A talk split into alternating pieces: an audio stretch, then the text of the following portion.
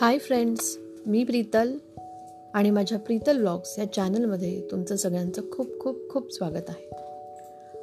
माझं प्रीतल ब्लॉग्स हे podcast channel आज पहिल्यांदाच मी तुमच्याबरोबर शेअर करते.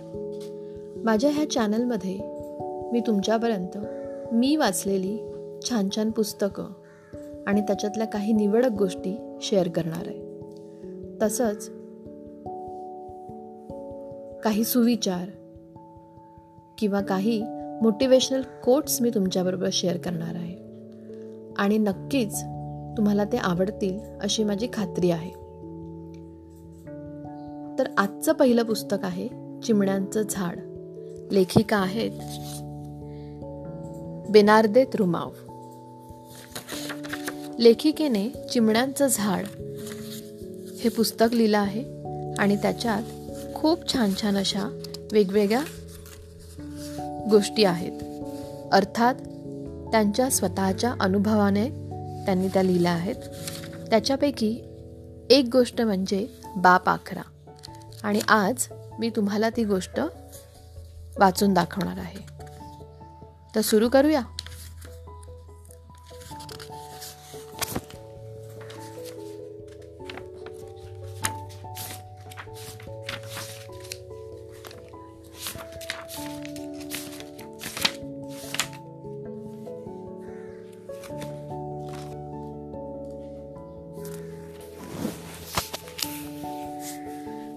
दुपारची जेवणं आटोपून किचन ओट्याजवळ माझ्या नेहमीच्या आवडत्या जागी मी बसले आहे. घर सामसूम आहे. तुझी वाट पाहत मी थांबली आहे. या ओटाजवळ कित्येक क्षणांपासून. प्रत्येकाला एक आभाळ असावं उडण्यासाठी आणि घरातही कोपरा असावा स्वतःचा एकांत जोपासण्यासाठी. माझ्या एकांतवासाचा भंग करत तू त्या दिवशी अवतरलास मेणकेप्रमाणे. आजही तुझी वाट पाहत मी थांबून आहे. तू आत्ता दिसशील नंतर दिसशील या भाबड्या आशेने.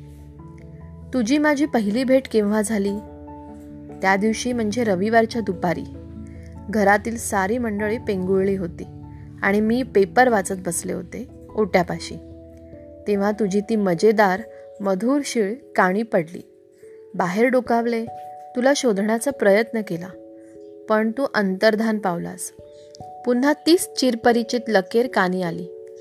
गोड सप्तताल छेडणारी मोत्यांच्या सरीगत टपटप ओघळणारी. मी पेपर बाजूला ठेवला. खिडकीच्या छोट्या झरोक्यातून तुझा कानोसा घेण्याचा प्रयत्न केला. परंतु पुन्हा पुन्हा मला हुलकावणी देत होतास. घराभोवती त्या गर्द झाडोऱ्यात तू लपाछुपीचा खेळ मांडून बसला होता. तू दिसत नव्हतास परंतु थोड्या थोड्या अंतराने तुझ्या ताना हवेच्या लाटांसोबत अलगत विहरत होत्या. वाऱ्याच्या चढ उतारावर गोड लकीरीची तीव्रता कमी जास्त होत होती. मात्र तू अजूनही गुडूप होतास. शोध बये मला असाच तुझा हेका होता. मी मात्र तुझा नाद सोडून दिला खरा पण वाचनात मन रमेला माझ्यातील अल्लड बालिकेला तू जागे केलेस. मी कोरड्या ओठ्यावर चढले छान आसन मांडी घातली खिडकीच्या गजावर दोन्ही हात घट्ट पकडून मी कुतूहल भरल्या नजरेने हिरव्या कंच झाडीत तुला शोधू लागले. कितीतरी वेळ तिष्ठत तुझी वाट पाहत बसले. लहानपणी संध्याकाळी घरी परतणाऱ्या बाबांची वाट पाहत ओटीवरच्या हिंदोळ्यावर बसायची ना अगदी तशीच. आणि अचानक लांब लचक शिळ घालीस तू झेपावलास. पंख फैलावताच तुझा गर्द पिवळा वर्ख दृष्टीस पडला. हळदीने माखलेला आणि मी हुरळून गेले. तुझं रूप मनाला मोहित करणारं मनोवेधक होतं. आपल्याच मस्तीत शिळ वाजवीत समंतात झेपावलेला तू. पुढच्या क्षणी उमराच्या गर्द पानात नाहीसा झालास. तुला पाहिले निमिष मात्र. क्षण दोन क्षण आणि त्यानंतर तुला रोज न्याहाळत बसण्याचा मला जणू छंदच जडला. कामे आटोपली म्हणजे माझ्या प्रिय जागी मी येऊन विसावते. तुझी वाट पाहत. कधी तू दिसायचा कधी नाही. कधी एकटा तर कधी सोबत्यासोबत. नेहमी स्वतःच्या धुंदीत तू बागडत असतोस. कधी हवेत गिरक्या घेतोस. सवंगड्यांसोबत लपाछुपी पळापळीनी कधी प्रणय राधनेत मशगूल असतोस. कधी ताल धरून ताना मारतोस तर कधी तुझं कानाशी येऊन कुजबुजणं. छोट्या दोस्ता तुझ्या नकळत मी आपसुकपणे या साऱ्याचा आस्वाद घेत होते. तुझ्यामुळे माझ्या जीवनाचे काही तास किती भुरकन मजेत निघून जायचे. तुझ्या अस्तित्वानं माझा दिवस छान गुजरायचा. तू आहेस स्टेजवर पण तुझा नखरा समोरच्यांना खिळवून ठेवण्याची तुझी ताकद तर जबरदस्त आहे. त्या दिवशी गॅसवर चहाचा आंधण चढवून मी उगीच बाहेर डोकावत होते. घर आणि मन दोघंही रिकामी होती आणि तू नकळ डोकावलास माझ्या घरात आणि कायम ठाण मांडून बसलास मनाच्या तळघरात. समोरच्या हिरव्या गर्द नाजूक अलवार गुलमोहराच्या मऊशार गादीवर तू झोके घेतोस तेव्हा तुला पाहणं किती मनोहारी असतं. त्या गुलमोहरातून तू वर आकाशात झेपावतोस. तेव्हा तुझ्या त्या सुनेरी पंखांची ती प्रमाणबद्ध उघडझाप आणि नंतर मिटल्या पंखातून तुझे पुढे सरसावणे. कसं काय जमतं बुवा? विज्ञानातील त्वरणाचा नियम तुलाही लागू पडतो. तर सतत सरळ रेषेत दिवसभर तुझं उडणं आणि लगबग चालू असतं. पण हल्ली पाच सहा दिवसात तुझं दर्शन नाही. बा चिमण्या पाखरा तू असा कुठे दडू मा दडी मारून बसलास?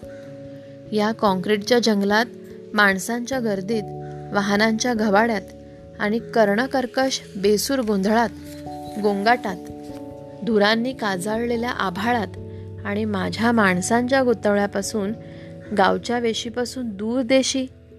या शहरातील टिचभर जागेतून इवलूशा खिडकीच्या कोपऱ्यातून निळाशा राभाळाच्या तुकड्याकडे अनिमिष नेत्रांनी मी डोकावले होते तेव्हा तू दिसला होतास. त्या क्षणापासून तूच केवळ एकमेव माझ्या विरंगुळ्याचे साधन बनला आहेस. प्रिय छोट्या पाखरा मला ठाऊकही नाही तू अचानक असा कुठून उगवलास केव्हा आलास कधी जाणार कुठे जाणार माहीत नाही. परवा गावाकडे फोन लावला आणि तुझ्या रसभरीत वर्णनावरून तू हळद्या असावंस असं बहीण म्हणाली. काल अचानक तुझा फोटो दिसला पेपरात. कुणा शहरात राहणाऱ्या पक्षीमित्राने टिपलेला. ऑफिसच्या कामाच्या वृक्ष फायलींच्या गराड्यात देखील तू त्याला भुरळ घातली होतीस. आणि त्याने तुला कॅमेरा बंद केला. तुझा तो रुबाबदार फोटो पाहून मी हरखून गेले. तू आहेस पेटुकला पण तुझ्यातील आत्मविश्वास माझ्यासारखा मीच या ॲटिट्यूडमुळे तू खूप भावलास. मार्गशीर्ष चालू होतो तेव्हा तू मुंबईत पाहुणा बनून येतोस. तुझ्या विलोभनीय दर्शनाने अनेकांना वेळ लावतोस आणि ऋतूंची पावले काळाच्या वाटेवर वळण्याआधी अचानक येतोस तसा निघूनही जातोस. आताही तुझी वाट पाहत मी थांबले आहे. गॅसवर तापत ठेवलेल्या दुधाचा उतू जाण्याचा सू सू सू आवाजाने मी भानावर आले. गॅस विझवताना आणि उतू जाणाऱ्या दुधाला भांड्यात परत सामावून घेताना माझी कोण तारांबळ उडाली? पण तुला त्याची पर्वा नाही. गेले काही दिवस कानाचा टिपकागत करून आणि डोळ्यात प्राण आणून मी तुझी वाट पाहते. छोट्या मित्रा या महान शहरातील असुरक्षितता पाहून अस्वस्थ मनानं नाराज होऊन तू तुझ्या मूळ गावी निघून तर गेला नाहीस ना? अजून गुलाबी थंडी अवतरायची आहे परंतु बंदुकीच्या धुराने आणि आगीच्या लपेट्याने या शहरात असंतोष उद्वेग खतखतत असताना त्यात तू सावली बनून आलास आणि आता नाहीस. छोट्या मित्रा मी तुझी वाट पाहत थांबली आहे. माहीत नाही मला की पुढच्या वर्षी तुझी माझी गाठभेट कुठे नि कशी व्हावी रे? छान होती ना गोष्ट? अशाच छान छान गोष्टी चिमण्यांचं घरट. चिमण्यांचं झाड या बेनार्देत रुमाव यांच्या पुस्तकात आहे तर तुम्ही हे पुस्तक जरूर वाचा. पुन्हा भेटू एका नवीन गोष्टीने एका नवीन सुविचाराने. तोपर्यंत नमस्कार.